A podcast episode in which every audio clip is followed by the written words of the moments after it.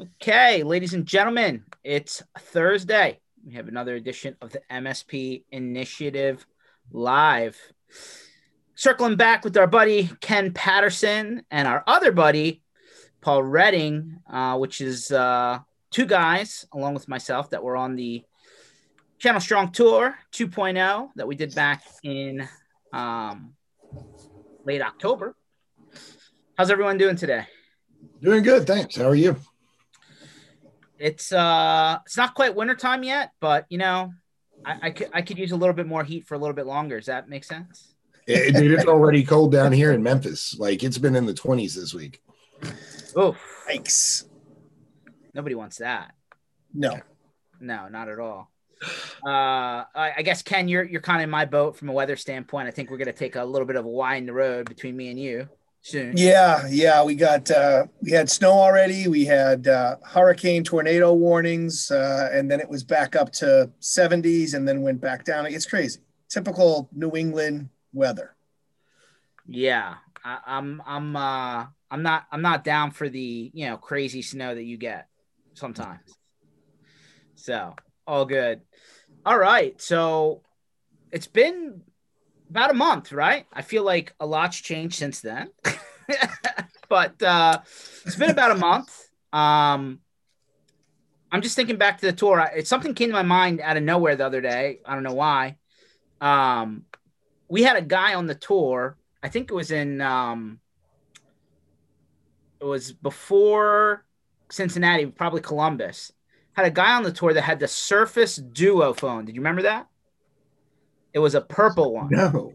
Yeah, yeah, yeah. It was the first. Like I was a big. I was on the Microsoft phone ba- bandwagon way, way, way back. Right, like when Switch Fox was still a thing right. the keyboard. Um, and they also had the HTC like sliding thing with the keyboard.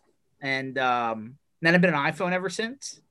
And it was just interesting that um, this guy had this new the new the new Microsoft phone, and I was like, okay, well, let's check it out. It wasn't bad. It wasn't bad. It, like I would never do the first generation one, but I might keep an eye on it. I haven't even seen one in person. I don't I don't know how I missed that on the tour. I don't know. I, I, it was purple, and the, uh, like that's how I spotted it. I'm like, "Wh- who in the hell has this purple phone? yeah, for sure. So did you see? Did you catch that, Patterson? That was the that was the stop where we did the Chick Fil A. Yeah, no, I mean, I of course remember Chick-fil-A, but I did not see the purple phone. Yeah. So have you have you looked into the Microsoft Duo phone at all? Like, I'm sure you guys heard about it, right? Heard about it, didn't really look into it. I'm not a big change my phone every time something comes out type of uh, person. You know, I get a phone, I stick with it because in the past I was. I got all excited being a technology, you know, someone in technology, and then I realized after I don't know however many times I get all excited, I get it, and it's just another phone because that's what I use it for.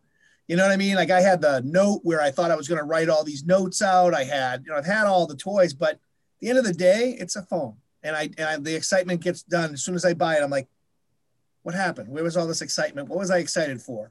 So yeah, it'd have to be something pretty life altering for me to say, oh, I got to jump my phone and change it again. Yeah, I jumped over from Android to iPhone right after the exploding notes. You remember those? Like couldn't carry them on an airplane. So I Yeah. get my new phone. I'm super excited about it. I'm like you. I'm like, I know I'm gonna write all these notes. And I, I did actually like that phone. And then two weeks later, I can't get on a plane with it. You know what I mean? I switched to Apple at that point. And I haven't I have not been looking at other devices. I just got the new massive phone. I got the uh, iPhone 12 Max. You know, it's like a tablet in your pocket. I have the pro. I got, I just got the 12 Pro, not the Max, because I, I wanted to be able to like put it in my front pocket. Number two, I was forced into that phone change. I was not planning to switch phones. We don't necessarily have to go into that story, but uh, yes, I am no longer no longer a Verizon wireless customer, and will never be ever again. Oh wow. Yes, they are officially on the George blacklist. And for good reason. You know, it's hard to get off that list. There is a way off that list. I don't think so. Uh, so that was one cool thing I remember from the tour that hit me out of nowhere because I was in Best Buy the other day and I saw it on the display and I was like, oh, that's right. I remember this guy with the purple phone. Um, I, I mean, the dual screen phone, right? Um, although I it does remind me of another story where, and it's you know we all forgot our phones on the bus at a stop, and then the, and then the bus drove away. Yeah. And Yeah. you guys didn't believe us at first. You thought I was messing with you. I walked Yeah, into well, no, no, station. no. When when when Clay came in, we didn't believe it. Then you came in behind him and said, "It's true, guys." But remember, I'm never getting George off and I- a bus without my phone again. Well, you got off the phone without your phone and your food. That's the bigger problem. Right. That's true. You guys had just gotten your lunch, so at least you got to sit there and eat while we waited on the bus. We just sat down in booth and started eating. We're like, no big deal. Okay. By the time I got on the bus, my food was stone cold. So I was like mad and hungry. But don't forget, I did say, Paul, why don't you just get another sandwich? It's going to be a while. yeah, that's a good point. That's a good point. I think I was too Yeah. irritated at that point to eat. And you Yeah, know no, that I- was that was the uh, the best the best time I've ever been left behind. It was I was comfortable, I was warm, and I had food, so I wasn't worried about it. You know, And you were Well, dry. well, Yeah. The fact that you've been left behind more than once says a lot. this is true. Um, the, the reality, the reality that this time you weren't stranded with basically nothing. right? was- was an improvement. Yes. It- it- I mean, you couldn't have got any worse unless it started hailing or the ground opened up. I mean, think about it. I was alone. I had no wallet. I had it, it started to pour out. I mean, I had nowhere to go. I mean, at least we stopped eventually. you only had to walk a mile. Yeah, it wasn't too bad. Well, that's all right. Sade, who's probably on a on a on a break outside, she's a, she was the one that was stranded on the bus with, like, she started texting and calling people, and like all the phones started buzzing. I wish I could have seen that as she calls everybody, each phone rings. it's, it's, it's totally a reality scene, right? Like, okay, what do I do now? Yeah, 100%. I could just, you know, she's being driven off into the sunset.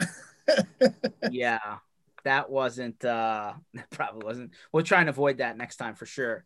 Um, so thinking about you know the um and Paul, you know, since we've been through a few of these, some of the same questions come up, but everybody has a different different thing. So was there any one conversation with anyone, you know, any MSP that you you had on you know the two week trip that uh that springs out to you, right? Somebody that was maybe doing something different, somebody that was doing well, uh, anything that maybe pops out at you? Man, you know, I'll be honest with you. I think that let's take it as a collective, as a whole. It's not one conversation, it's the whole mood and uh, trajectory of the channel. You know, when we first went out on the road, I, I don't think any of us knew what we were going to find out there, right? Like, is anybody going to show up to this thing? Is everybody going to stand 50 feet apart and freak out? You know, and, and I, what I was impressed with is that everyone we talked to is experiencing some kind of growth. And it wasn't the temporary bang, everybody had to run home. You grew 300 tickets because you moved them over to remote services kind of deal, right? It's, I think that the channel as a whole, everybody I talked to seemed to feel that their customers had a wake up call here, that people were like, oh God, I need to listen to the IT guy all of a sudden. And I think as a whole, this has springboarded a lot of both development in software, but also like, um, uh, business development for people. You know, we're in the medical sector, and I can tell you right now, telehealth jumped forward five years overnight. It's not going back in that box, right? Like, we're not going back to a place where you assume you have to go sit in the waiting room with everybody ever again.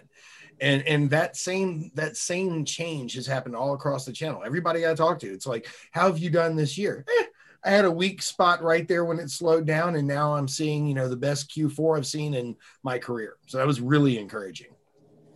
Yeah, we had even uh, small shops like we talked about on one of the other calls, George. And and you know this, Paul. We were uh, Chicago. Um, the one guy came up and said, you know, Ken, uh, I just want to say, thank God before we did this, we started transitioning to M365, and we and we so he was moving to the cloud, moving to more secure. And um, he's a smaller shop, and he ended up hiring four people since this started.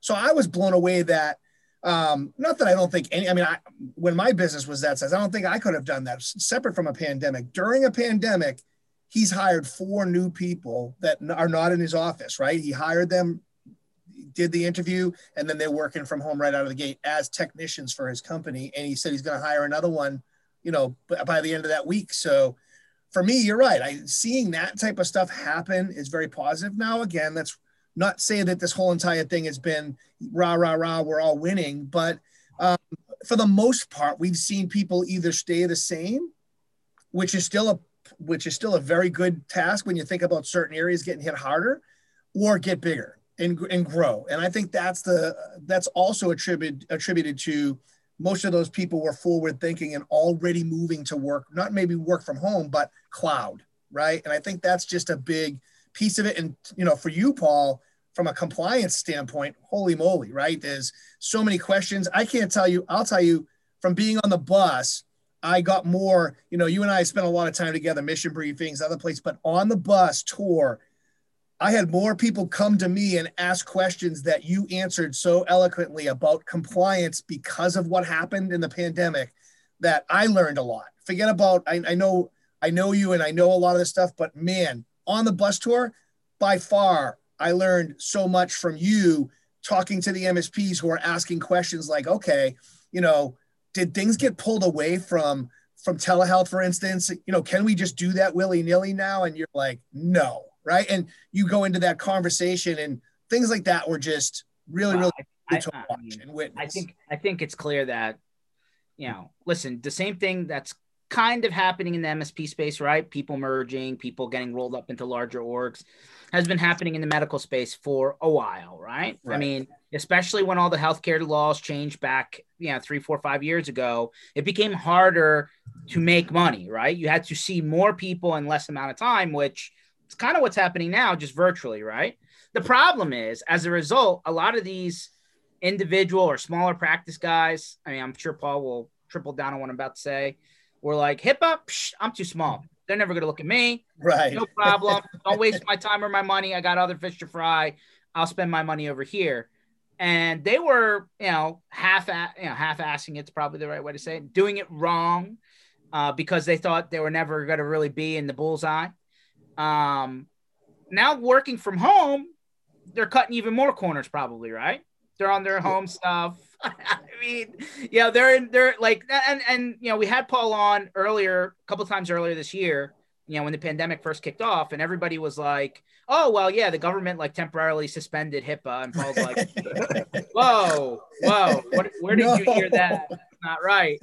But I mean, the challenge was they were already shoestringing it in some cases. They already thought they weren't in the in in the potential you know target zone, and now they're probably even worse off in some cases. I'll go one step further until Paul starts his his uh, his soapbox. But the other thing I learned from the trip from Paul, you know, specifically about HIPAA and medical, is that when you get a HIPAA, when you get you know the the certified you basically get a certified package in the mail or a letter saying that you're getting audited. Nobody shows up at your door. And i didn't even think about that right? I'm thinking oh there's an audit. Like somebody's coming to show up. They got like a you know a little badge. Little hey you know show me all your stuff. No like you get a letter in the mail saying hey you need to reply within next days. Good luck. So paul i'd love to hear your opinion on this. And maybe for the people that are watching this explain what happens when you get that letter in the mail? I don't think people realize what the audit process is. That, that's sadly that's why 94% of people fail their audits. Like it's a way over nine out of 10 folks are going to fail an audit every time it happens. The reason is because I think in our heads, we have this idea, like you said, somebody's going to show up and you get to talk to them.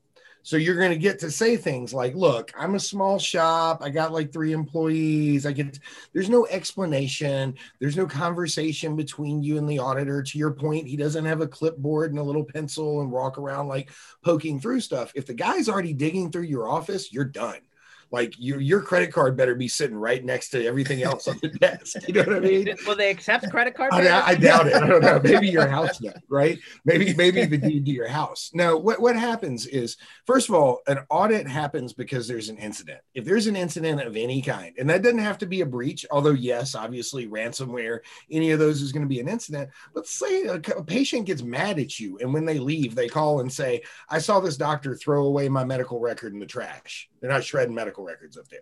Somebody has to do an investigation. An investigation, your point, is usually a quick touch. Hey, this has been reported. documentation immediately around what's been said right here and they evaluate that incident. If it's either a big enough incident to warrant an actual audit or your immediate response is not spot on perfect, we move into audit land. And to your point, you're going to get a certified letter. You're going to have 10 days to have it right back to them. And all they're going to ask for is your documentation, your risk assessments, your proof of training, your policies and procedures specifically relating it to and around the incident, your breach notification policies, all that goes in place. So it's actually really simple. If you hand that in, even though the breach happened, if you were doing what was right in the first place, you're not going to be fine. But the problem is that you don't get to say, look, flip to page 14 right there. See how I drew the red circle around it right there? That's why I didn't encrypt my machines. Or that's why, right? There's none of that, man. A lawyer wrote the law or lawyers wrote the law and it's going to be audited and reviewed by other lawyers who will decide how much you're going to pay. So, uh, George, really, yeah, go ahead. I like. I, I always like to point out because I was waiting I don't. I don't know why Paul doesn't point it out. I think he waits. You're for going to. It's the coolest thing ever, though. So you just mentioned. I mean, think about that. Ninety-four percent failure rate of audits. So you imagine that means everybody's failing. But Paul, you guys have a record of having one hundred percent of your people not fail an audit that are your clients. That's correct? The seal of compliance that we issue at the end of our process says that we validated and verified everything that you've done under HIPAA. For example, Pax8 carries that seal of compliance, right? And that means that if Pax8 gets audited under HIPAA, we're going to produce all that documentation and everything for them. And that's reason no matter what happens, you're not going to fail that audit. We've never had somebody get that seal fail because we don't just give it to you because you hand us a check, right? Like there's a process you've got to go through, and we're going to do it for you and make sure that you do it right. It's not the hardest thing in the world to do. You just got to do all of it. Well, it's not the hardest thing in the world to work on your business instead of in your business, but you Yeah. know. um, the other, the other thing that I think people so back to the hey the doctor's already shoestringing it hey the doctor's really you know in, in a home not anything's really done right oh by the way you can get audited really easily right somebody can just create a complaint anonymously right and that's enough to start something but like I think part of the other problem is people think oh I did it already um what do you mean you did it already oh yeah I did that HIPAA stuff already I was like but it's not like a one time thing like you're supposed to do it every year at least, right? And I think that's the other mis- misperception, right? It's like, oh, I, I passed my test. I'm good. I never have to go back to high school again. It's not that way. And I think people, that's like, you know, that's the broken knowledge part of this whole thing. Yeah, you have to have a culture of compliance. Compliance is like a marathon with no finish line. The way you lose is to stop running. As long as you can show that you're out there, you're running, you're doing the right thing, you're okay. But you're right. People think I, it's one of the biggest problems that people have is you go online, you like download a templated policy that means nothing to your business, doesn't in any way reflect what you do. You have your IT guy through a firewall in the corner, maybe put out some antivirus. You got HIPAA compliant, right? It's a series of audits. It's training your people, and and you know when I say that culture of compliance, compliance as a whole, whether it's HIPAA, CMMC, any form of, of regulatory compliance, affects everyone inside your organization. It is a organizational wide problem that has to be dealt with. And that's the other place where people really fall on their face is in small business. You go, well, I mean, look, I- filled out that survey. The IT guys got their side. We're good. It's not an IT problem. It's a business problem. I, I love the other part where, and this go going back to, I don't know if shadow IT is the right thing. Maybe it's just straight up cheapness. But like the people who are bringing like the residential stuff to the table, right? The doctor's like, oh yeah, I signed up for uh, backup. Some, you know, some. Oh my, oh I don't worry, my I'm on my Mac. I signed up for the uh, Apple backup. We're good, nine ninety nine a month. And I'm just like, dude. I was like, did you ask Apple for their BAA? They're like, oh. I'm like, yeah. Oh. Mhm. I was like, I, Paul, this happens all the time, though, right? Like, if you can't get a BAA, technically you're not using it, right? No, that's correct. Yeah, if you if it can touch your EPHI conceivably, the law literally uses the word conceivably, right? So if you can maybe run into EPHI through that system, you got to have a business associate agreement on file. And by the way, you also have to set the products up correctly. Ken, I think you'll vouch for this. Microsoft 365, M365 is a fabulous solution built to help you achieve HIPAA compliance or any kind of regulatory compliance. But out of the box, it's not set up that way. It takes professionals, it takes know how, and it takes you going in and following best practices and doing this stuff right. Or if you read the fine print in the business associate agreement with Microsoft, you're not covered. You have to do it right yourself. That's one of the bigger things too. Is these guys that go, I moved to the cloud, I'm compliant. I don't need an MSP. I don't need IT now. I've got an EHR out here in a 365 mailbox. Man, that's not going to cut it. Well, you also also have to point to Article 6B of Microsoft's agreement that states specifically we are not backing up your data. So then also not backing it up either. So you still have to go out and get a Dropsuite, someone that's going to back that up and give you a BAA to say that it's backed up as well. So there's so many different things that if you're not paying attention, and the, the info's out there, right? We've all talked about this at Nauseum. So the info's out there I think to George's point, a lot of people are working in their business and not on their business. It's a cliche, but it's also true, 100%. Um, so I think that's a big thing to talk about too. Is you know you gotta you gotta start thinking about your business, how it's going to operate, and how you're going to protect it before you even go out and protect other people's businesses. I think that's one of the things in in that you know on the tour that I really learned is from the MSP community that, like I said, I don't call it a wake up call. No, not everybody got that call, right? Or they, they may have heard the phone ringing and they didn't answer. But the people out there that that you know actually are looking, you know, it's like I view it as a business. You know, the MSP that works the help desk tickets, right? That guy that owns that business is struggling, you know, to work in that, you know, like in the business instead of on it. Doctors are the same way, right? So if you go in to talk to, you know, this particular client and it's the doctor who's in the back doing the, you know, patient treatment, his wife is checking you in, his kid is sweeping the floor, maybe they didn't jump ahead and realize, you know, to get their head out of the sand to do this. But the ones that have that practice management structure in place that knew before the whole pandemic they had places to go with this business. They're trying to grow it and this is not a lifestyle it's a it's a living organism. Those folks saw the writing on the wall fast. I must adopt and adapt to survive. And that's going to continue in 2021 i think that you know if telehealth is something that's going to going to stay look back to the msps i talked to on the on the road you realize how many msps had no remote employees pre-pandemic and are now saying i just learned not only can i run an entire remote shop but i can work nationally because of it I talked to multiple MSPs that all of a sudden said, Hey man, you know, partners of ours that look for leads, right? And they go, you know, I used to be in the Chicago area. Now I'll take anything anywhere.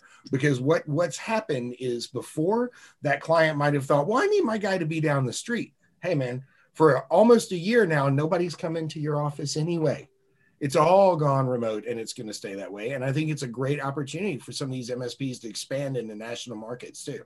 Well, until the Linksys W54G router blows up. Yeah. well, I, Paul, in the reverse, how many, how many of those are still out there? Right? in the reverse of that's happening too. They can actually hire anywhere in the world, right? Absolutely. It used to be like places like you know our, our friends in in Louisiana, right? There's certain places in Louisiana where you can't find tech help, right? It's a struggle to find good engineers. Well, now you can have help from anywhere and they and you know and obviously you still got to do your due diligence when you're screening these people but you get a good person that's in california that's going to help you in louisiana and uh, you know they can do the job and they can take care of your clients that's that's great. It makes things a heck of a lot easier. So there's ways that that's going to help as well you know, when I was an MSP, that's something that uh, just kind of like a bone to throw out there for guys that are trying to expand and figure out how you cover that multiple time zone thing. You know, we're in central time and we had clients in east and we had clients in west. We ended up hiring a couple of remote technicians that work in the Pacific Northwest specifically because that last couple hours after my East Coast clients cl- closed, these guys are on regular shift, right? So I think those kind of things, both skill based hiring, you know, getting just the right person for the job, not because they happen to be the closest, and being able to stack your desk with people that conceivably are in a different time zone and give you more depth without having to run after hours, right? Yeah, one hundred percent. Um, so I'll I'll throw this one out there now, so I don't forget about it.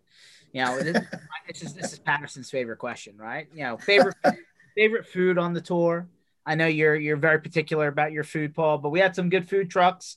We had a lot of people like some of the Italian joints. We had a lot of people like certain trucks. Like um, I got apparently the truck the very very last day was um, Red State Barbecue. Apparently, it was like one of the best ones in the on the whole trip, and we didn't even know.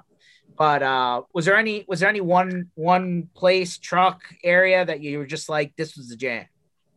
Uh, from coming out of Memphis, you know, being obviously very picky about barbecue, and you know, I come from a, a part of the country that has not only good barbecue, but a very specific style thereof. So that's something I'm kind of snotty about in general. I heard too much about Kansas City barbecue versus right, Memphis. Versus, right, right, right. And, and, most of the time, I'm disappointed.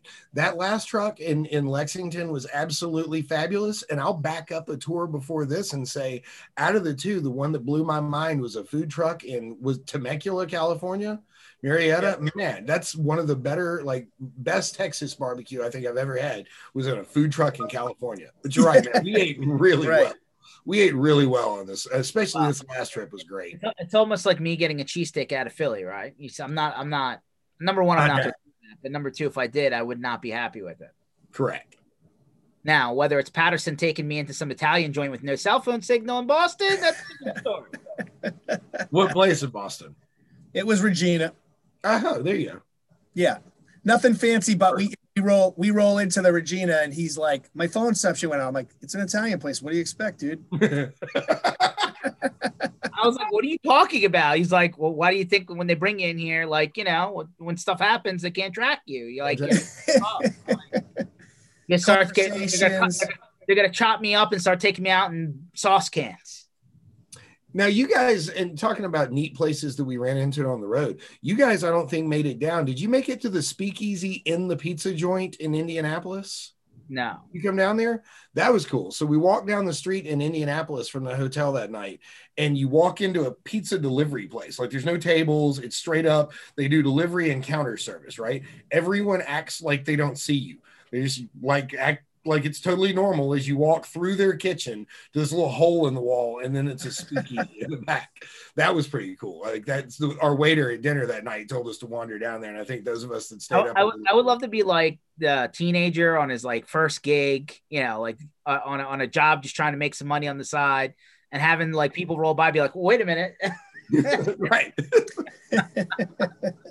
And they just like disappear into the wall. You're like that doesn't look right yeah, what about the place in uh what about the place in Cleveland? That was something we forgot about. George and I forgot, and Joel pointed it out to us. The little the the uh oh god, the picky place. It was just all picky food. The the bar that had nobody in it but us.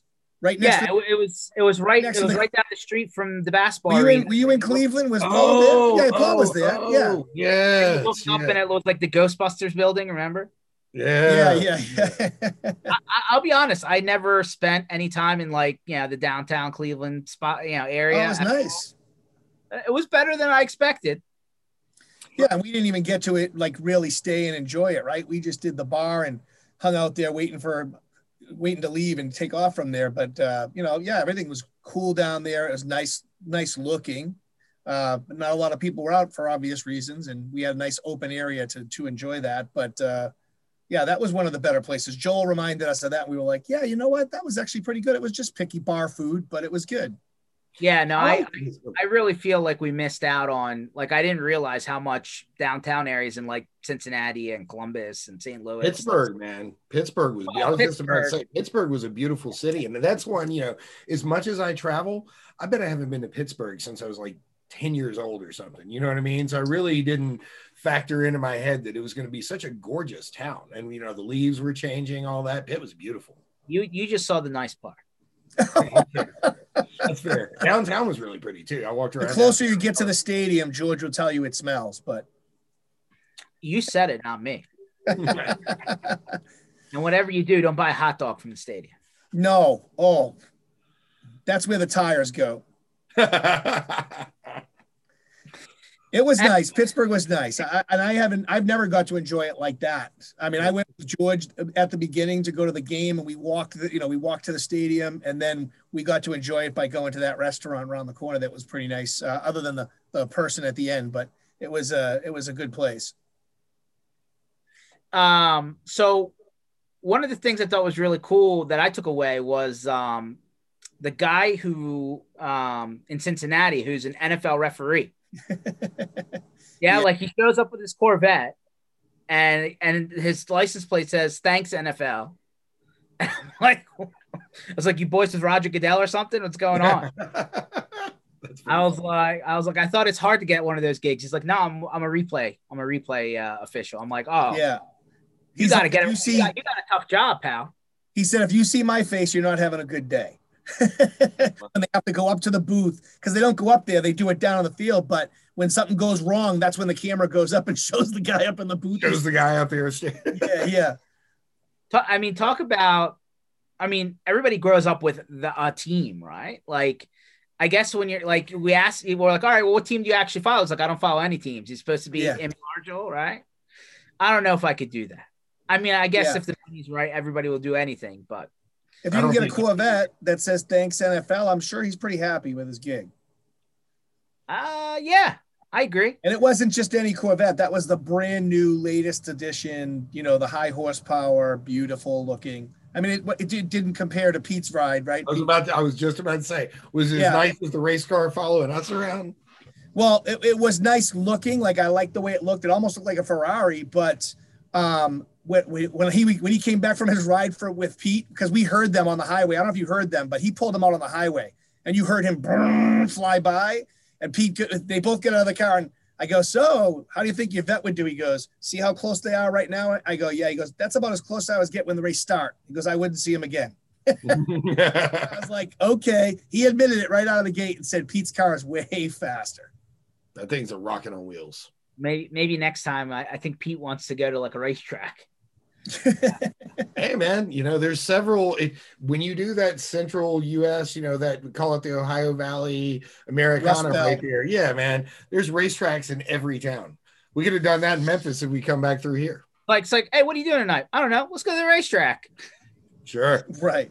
All right, I'll grab a case of beer. Um, it'll be interesting to see how that goes. Um, one of the other ones that I thought was pretty cool was um you know, like I, I started, I on the sec on the first trip we were all over the place, and I never thought about it. On the second trip, I started like taking taking notes on parking lots that we were that we were setting up in, and I was like, all right, yeah, no, I don't like this type of parking lot. And then like all of a sudden, you start becoming a parking lot connoisseur. But hey, you mm-hmm. know, well, if that's where we're living, I mean, what are you gonna do? Hey, we did have the one stop where the porta potty was dropped off at a separate parking lot from where we were. Yeah, yeah. yeah. That was it. I mean, it was close enough for us to walk to, but it was raining. And, and the hotel was right around the corner. Remember, we drove a pretty good blo- couple of blocks before we realized that the hotel was only a walk away from where we needed to go. Yeah, like literally, oh, you go Google Maps, oh, you right. down the street, you come back around, it's like across the way. Yeah, yeah that's was, right. Because uh, I went back to the hotel to go to the bathroom. I didn't use the porta potty. It was that's right. Cincinnati. That's where that was. Oh no, no, that was no, that Cleveland. was uh, it was Cle- Cleveland. Cleveland. I only remember because I remember the people. Bob Coppage was there, so it was Cleveland. Right, you're right. That was Cleveland. Because then, no, that was Pittsburgh. Was it Pittsburgh? No, it was Cleveland. It was Cleveland. I, I, I remember because yeah, was, you're right. It's the day before Pittsburgh. Yeah, Pittsburgh, we had the building. We didn't need a porta potty. Yeah. And Cleveland, we had a space, no building. So, yeah. um, yeah, it was interesting. But as usual, we pulled it off and it all worked out. But that was pretty. That was interesting. Walking around like okay, the one, the one in the one in Pittsburgh, like they ran their own data center. Yeah, out of right. That's right. And they had and they had their race cars, which that mm-hmm. was favorite. The must the GT. That was beautiful. That was yeah, that was a beautiful car.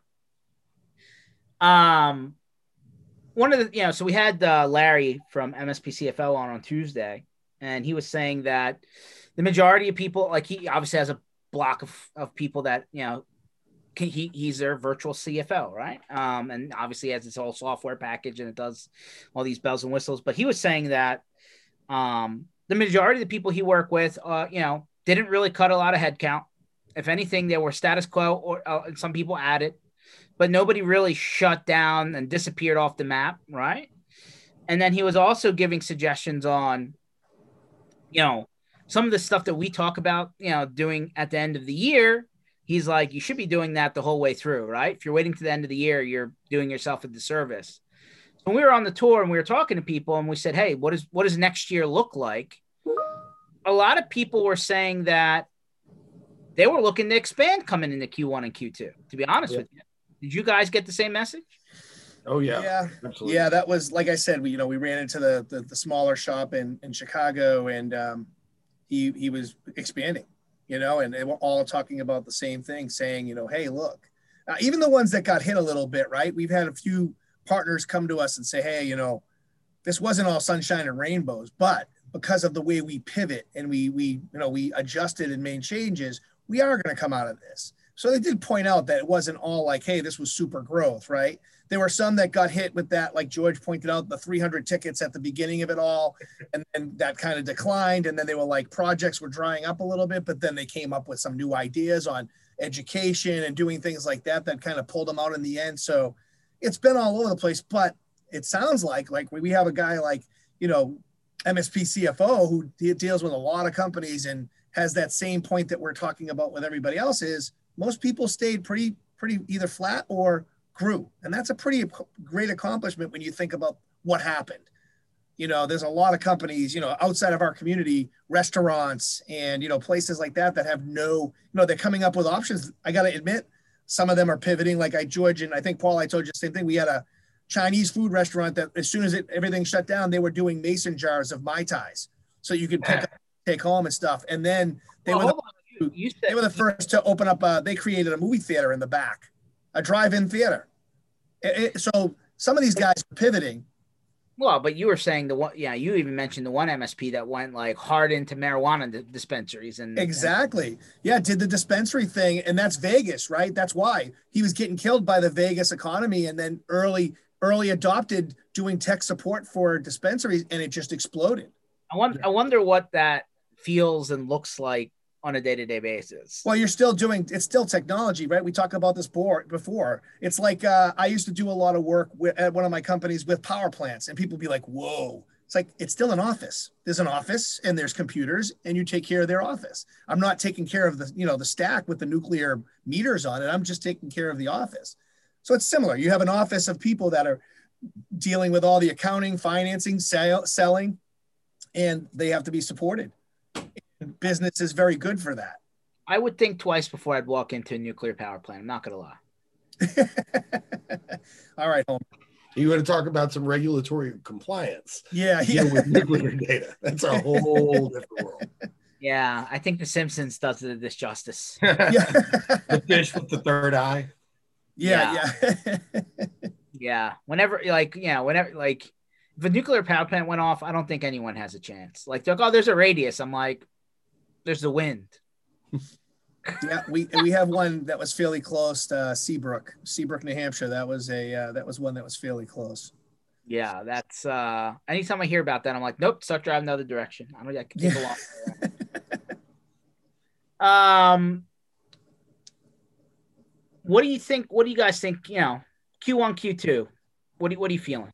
You thinking? Yeah, I mean, listen. There's a there's several vaccines. I was just talking to a guy in the UK an hour ago uh, the UK government's already did their emergency approval. They already have vaccines, you know, on the, on the way, right? Like in the truck, uh, kind of thing. So, you know, who knows how long it's going to take? Who knows how, you know, like it, it, sounds great. I'm I'm super thrilled that we're this far along.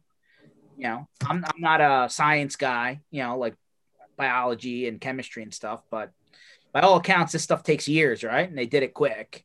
They so, said uh, normally it's 10 years to find a vaccine for something that's new. That's what's pretty crazy about it, right? got it done in 10 months.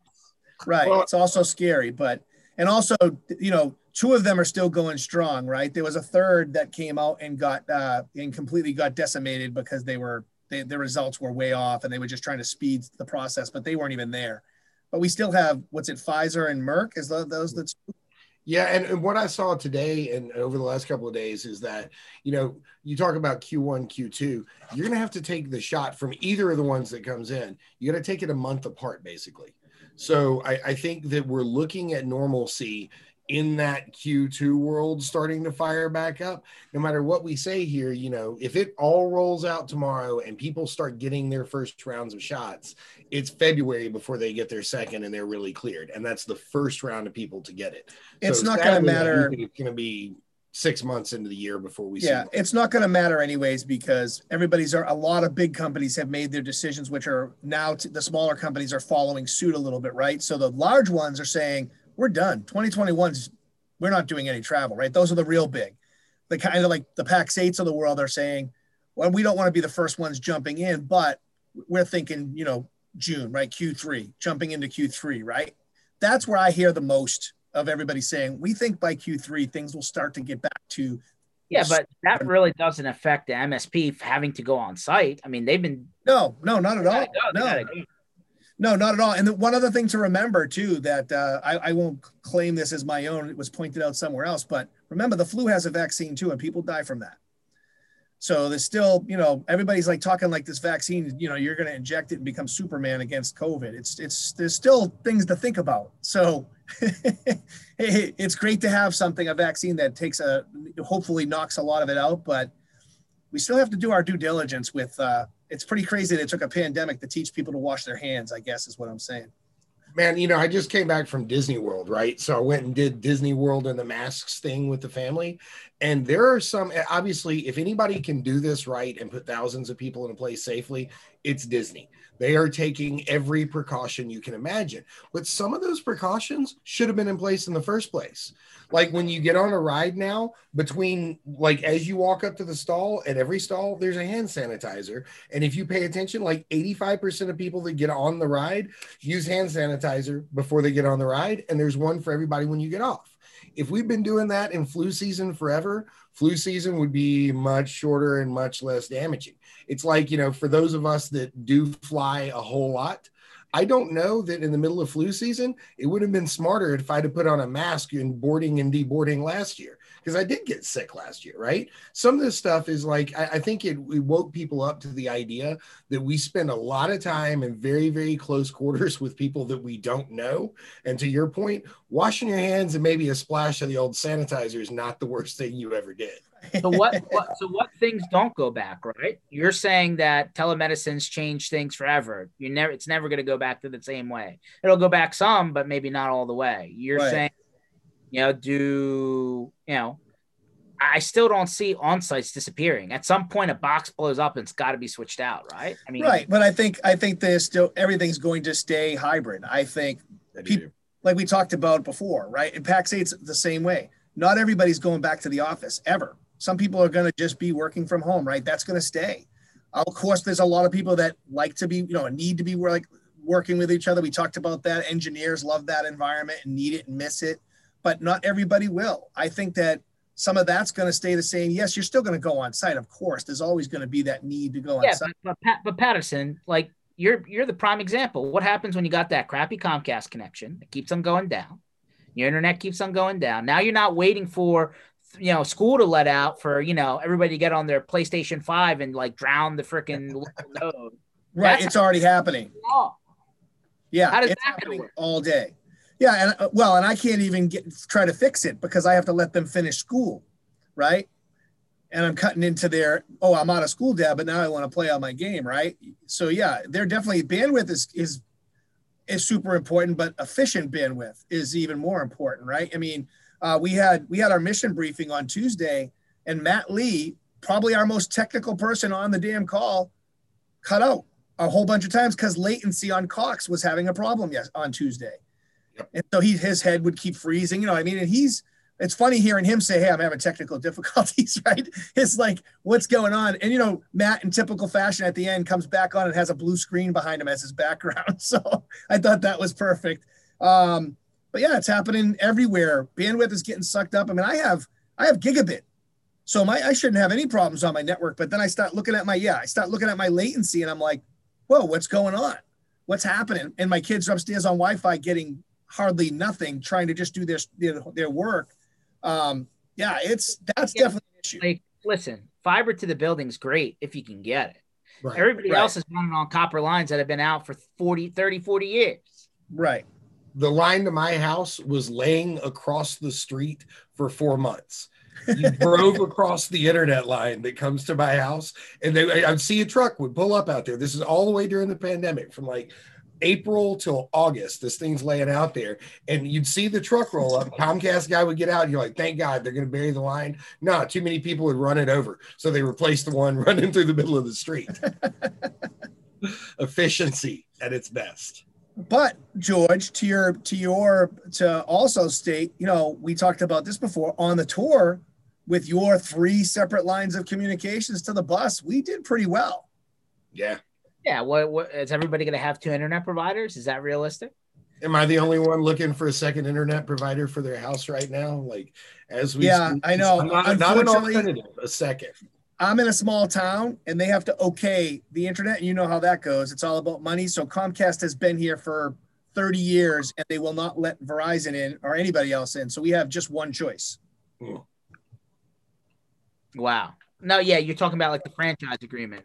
Yeah. Yeah. Well, um, so let me ask this then: How realistic? Like everybody's phone saying 5G now. I think that's just Yeah, changed- that's not. they change the label, right? Like how? Like if you're not like in downtown New York, which at this point a lot of people are leaving, or LA, they can't leave their house anyway. Like where is like is 5G for real? I haven't even really seen it. My phone says I'm on 5G all the time. Yeah. It's no faster than it ever was before. I was sitting here staring at an email loading the other day with perfect 5G signal. So, no, I- at least here, I don't Uh, think it's real. I, I know I agree with you 100%, Paul. It's everywhere. And somebody posted on the internet the other day 5G my ass, and they showed their phone, and it was hilarious. That the, it was, I don't remember how low it was. It was almost like 10K or something. and he's like, it says, it said 5G up in the corner, and he was downloading, he was showing the speed, and I was just like, yep, that makes sense. I always thought it was my phone. I'm like, what's is something wrong with my phone? Like, it says 5G. I got all my bars. And just to your point, Paul, I'm like, why is my email not opening up right now? That's well, but that there is a problem with your phone because you can't even Shut open- up. you can't even use Slack on your phone. Just because you're on an Apple and I got a real one. Hey man, my app two to two against one. All right, Yeah. Thing going on. Time for an upgrade. Uh, no, Got to get the tablet in your pocket, baby. Tablet in your pocket. it's it, it's a phone and that's what it does. I, I will tell you, I just got a brand new uh, Surface Book 3, but 15 inch screen. So it's pretty, pretty nice. Nice. I want bad. I haven't. I'm not willing to bite the bullet on it, but I do want that bad. I covet your computer now. Yeah. no, listen, I I, ha- I had a Surface Book run running for a long time, and I was like, I got the Black Friday special. I'm like, all right, 300 bucks off. All right, let's rock it. Let's do it. Isn't that the BVoIP uh, standard surfaces? Yes, except for Brian Free. He decided HP was for him. And then he called on the he tells me the other day that his battery is bulging and his battery's underneath of his touch of his like touchpad. And so like now there's a bulge in his touchpad. I was like, oh, go back to the store and have him replace it, please. but you know that explains a lot about Brian Free. Yeah, I've got the Surface Book too, and I love it. I've, I've definitely liked this machine. Yeah. I mean, one thing's for sure, the built-in webcam and the built-in, you know, the HD mic. I mean, when everybody was struggling finding webcams, I was like, nope, I'm good. It's right here. Yeah. I, am sure a lot of people now are just gonna are like literally using the camera on their phone is so good, right? Have I you, tell you have what, man, this 12 takes some amazing pictures. At Have- Disney have World, you- pictures are have you gotten the thing like you know there's like the built-in magnet here, right, where you can like connect it to like have you seen? that? No, I haven't done. I know, I know what you're talking about, but no, I have not done the little magnet thing. Plus, I've got the, I got a thing in the back of mine, you know, a little strap to hold it with. I'm still worried about a magnet being on my phone.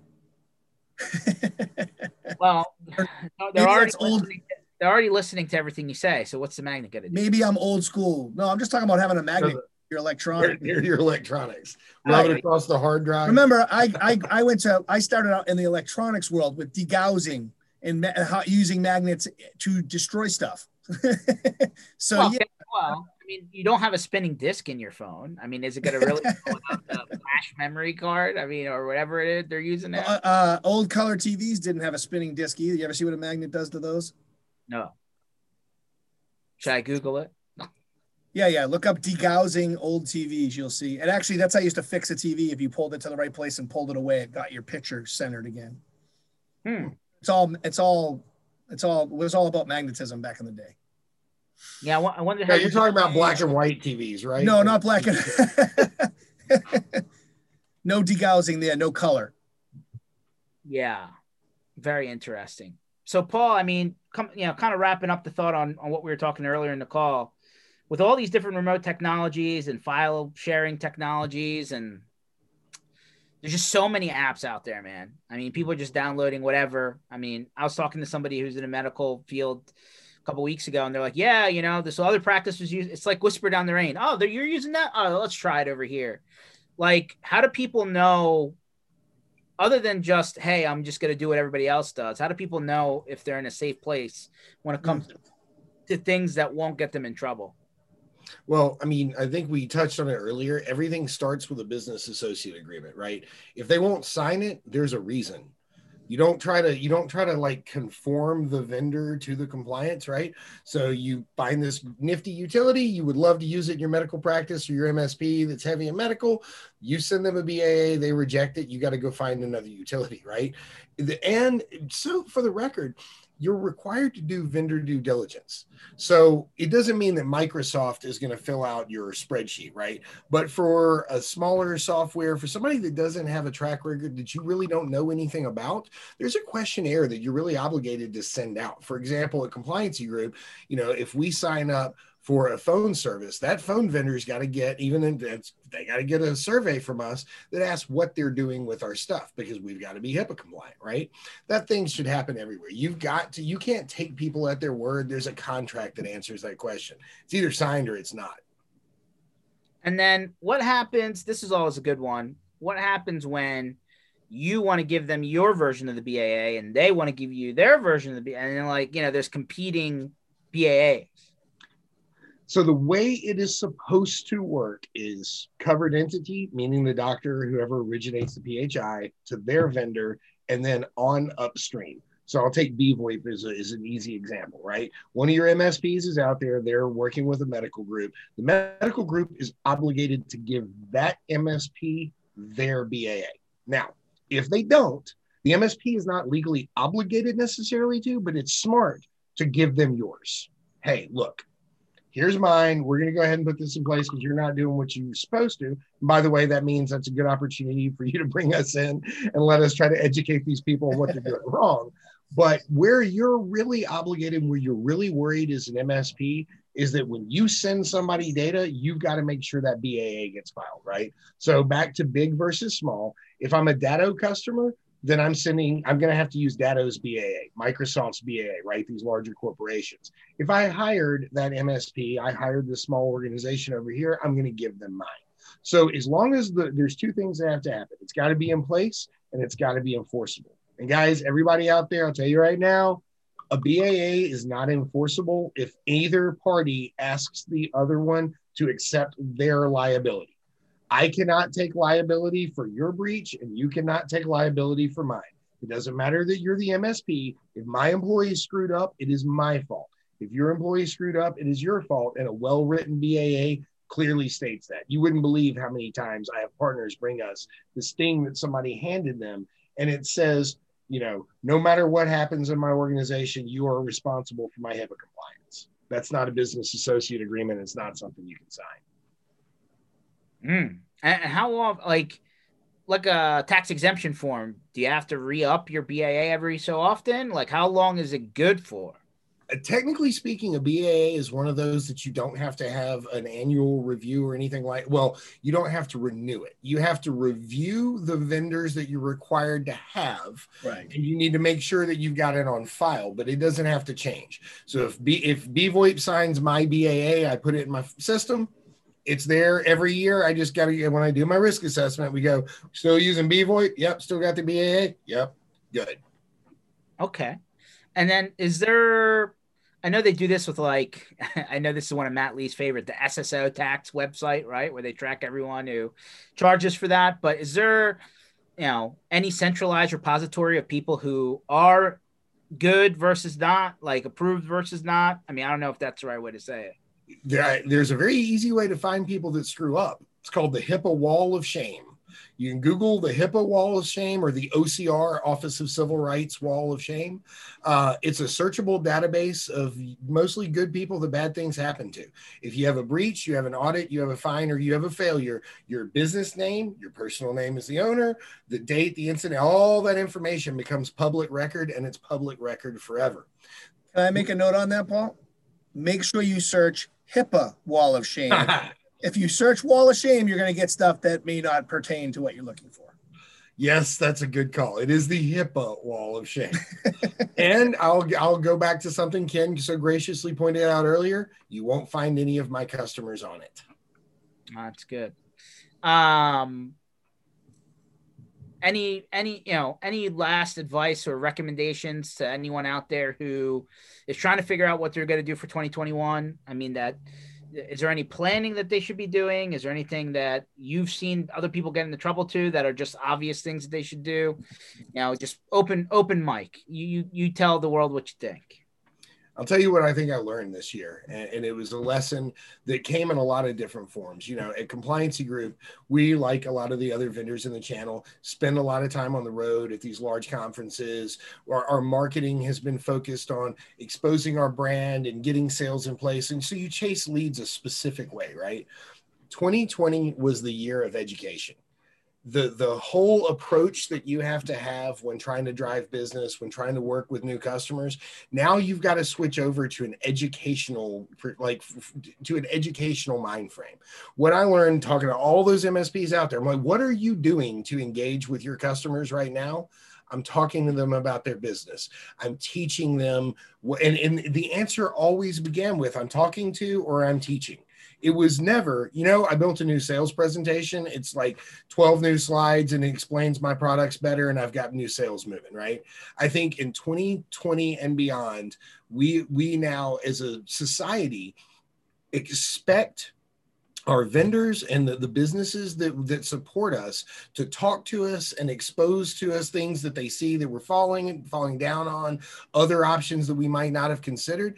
And if you're an msp or a service provider out there and you can do that you can go in and spend part of your qbr for example teaching them something that they don't know talking to them about what's happening in the market and not simply going back down that checklist of you know there's this thing that came out we need to go ahead and get this application in place for you the sales will come. People were, I want to say, hungry not just for knowledge, but genuine human interaction. And you talk about something that's not going away. We will never forget 18 months of isolation or however long this thing goes down. We'll never forget this. So let me add my little my piece of advice since we're on the call with Paul. If you have any dealings with HIPAA or compliance, my advice is instead of calling Saul, you better call Paul. That's right. That's right. I, honestly, I learned so much. Like I said, I'm not, that's no joke. When you think about the stuff, first of all, the number of audits that are required, I used to think, oh, I got the audit, I got that audit done. And then Paul comes along and tells me there's six of them, and I almost have a heart attack, right? it's like crazy to think about. So if you have any involvement, any requirements you should be reaching out to compliancy group and talking about that because that to me is the most important thing. If you if you get subject to one of these audits, it's over. Yep. One point five million dollar average fine. Yeah. no, thank you. Well, everyone, look for uh, Paul uh, on LinkedIn, on Facebook, and at compliancygroup.com. You know, you know Ken Patterson. If if you don't know where to find Ken, you're just not looking and uh, he's everywhere. Just type in Ken Patterson, and, and the internet will, will give him to you. Um, and, and please follow us again Tuesdays and Thursdays, uh, MSP Initiative Live. All of these sessions are recorded. Uh, so this one you can play back, rewind, fast forward on MSPinitiative.com. And uh, we got a lot of good stuff that we're going to get to for the end of the year. And frankly, I'm looking forward to next year. Not because I think everything's just going to magically go away, I just think that there's a lot of good things in place, and I think that there's you know smart people doing smart things because you know ebb and flow, change is the constant, right? And possibly, possibly, more tours. May, maybe, Ooh. maybe, maybe Ooh. more tours You coming know, to Ken, a that's not the worst idea you ever had. We should think about that.